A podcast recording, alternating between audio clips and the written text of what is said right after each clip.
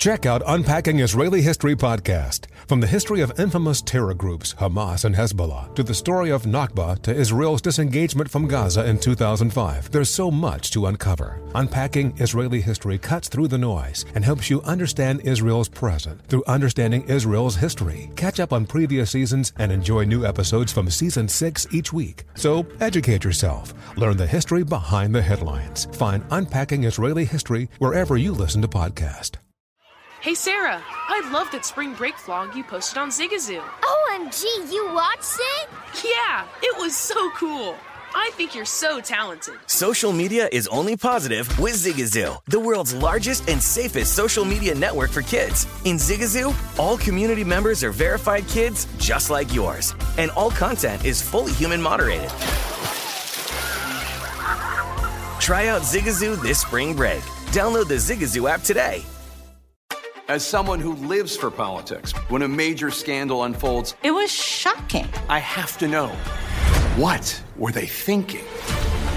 Backroom deals, Huge amounts of money. CIA secrets, Sets off a firestorm in Washington. affairs, No way this guy's got a mistress. corruption. I knew I was a dead man. Warning, it's even messier than you thought.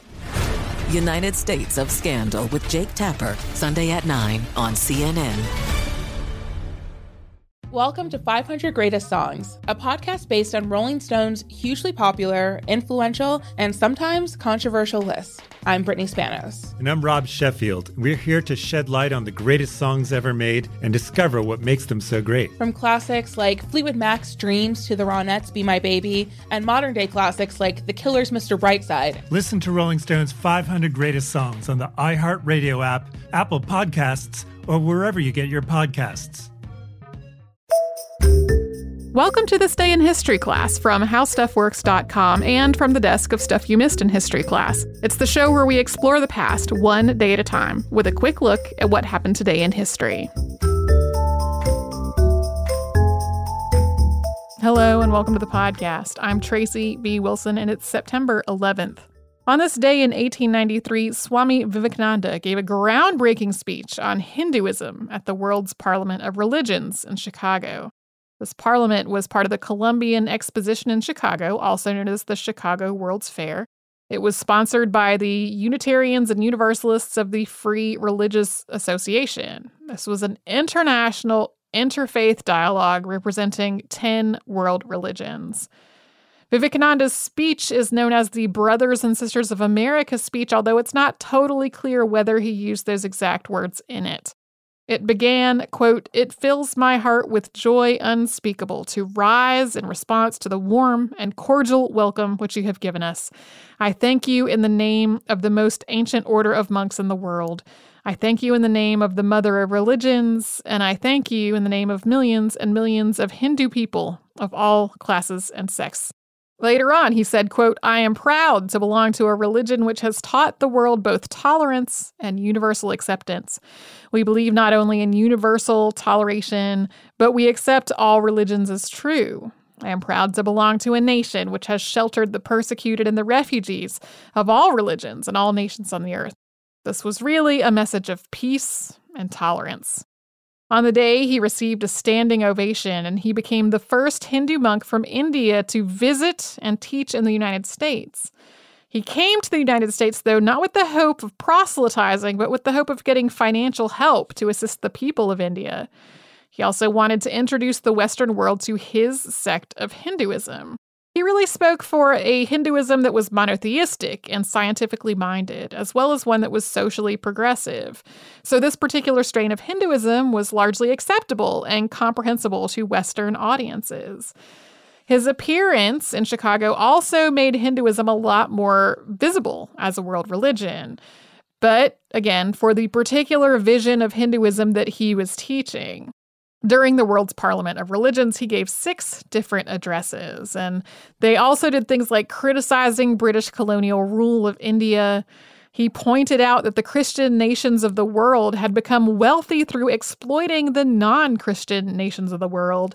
He also criticized the practice of sending Christian missionaries to India to try to convert its population when food and education and medicine were a lot more needed than religious conversions were. He spent about three years traveling around the United States teaching about yoga and the Vedanta philosophy, which is the philosophy that underpins the Hindu religion. This included teaching the first yoga class in the United States. His intent wasn't to convert people, but to use these efforts to try to raise funds back in India.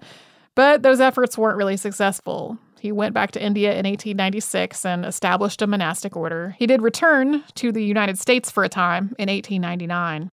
Swami Vivekananda died in India on July 4th of 1902.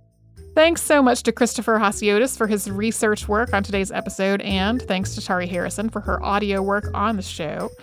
You can subscribe to This Day in History class on Apple Podcasts, Google Podcasts, and wherever else you get your podcasts. And you can tune in tomorrow for a love story, which played out, at least at first, through letters.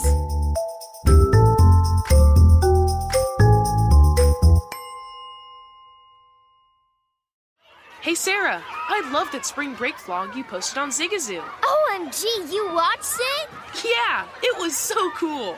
I think you're so talented. Social media is only positive with Zigazoo, the world's largest and safest social media network for kids. In Zigazoo, all community members are verified kids like yours, and all content is fully human moderated. Try out Zigazoo this spring break. Download the Zigazoo app today. I'm Dr. Sanjay Gupta, CNN's chief medical correspondent, and this is Chasing Life. Three out of four U.S. adults are considered overweight or have obesity, 75% of Americans. Dr. Fatima Cody Stanford. Our weight is one factor that plays a role in our health, but by itself, it doesn't give us the full story of who we are. We have to look at our full person. Listen to Chasing Life, streaming now on the iHeartRadio app. Welcome to 500 Greatest Songs, a podcast based on Rolling Stone's hugely popular, influential, and sometimes controversial list. I'm Brittany Spanos. And I'm Rob Sheffield. We're here to shed light on the greatest songs ever made and discover what makes them so great. From classics like Fleetwood Mac's Dreams to the Ronettes' Be My Baby, and modern day classics like The Killer's Mr. Brightside. Listen to Rolling Stone's 500 Greatest Songs on the iHeartRadio app, Apple Podcasts, or wherever you get your podcasts. There's plenty to celebrate in March and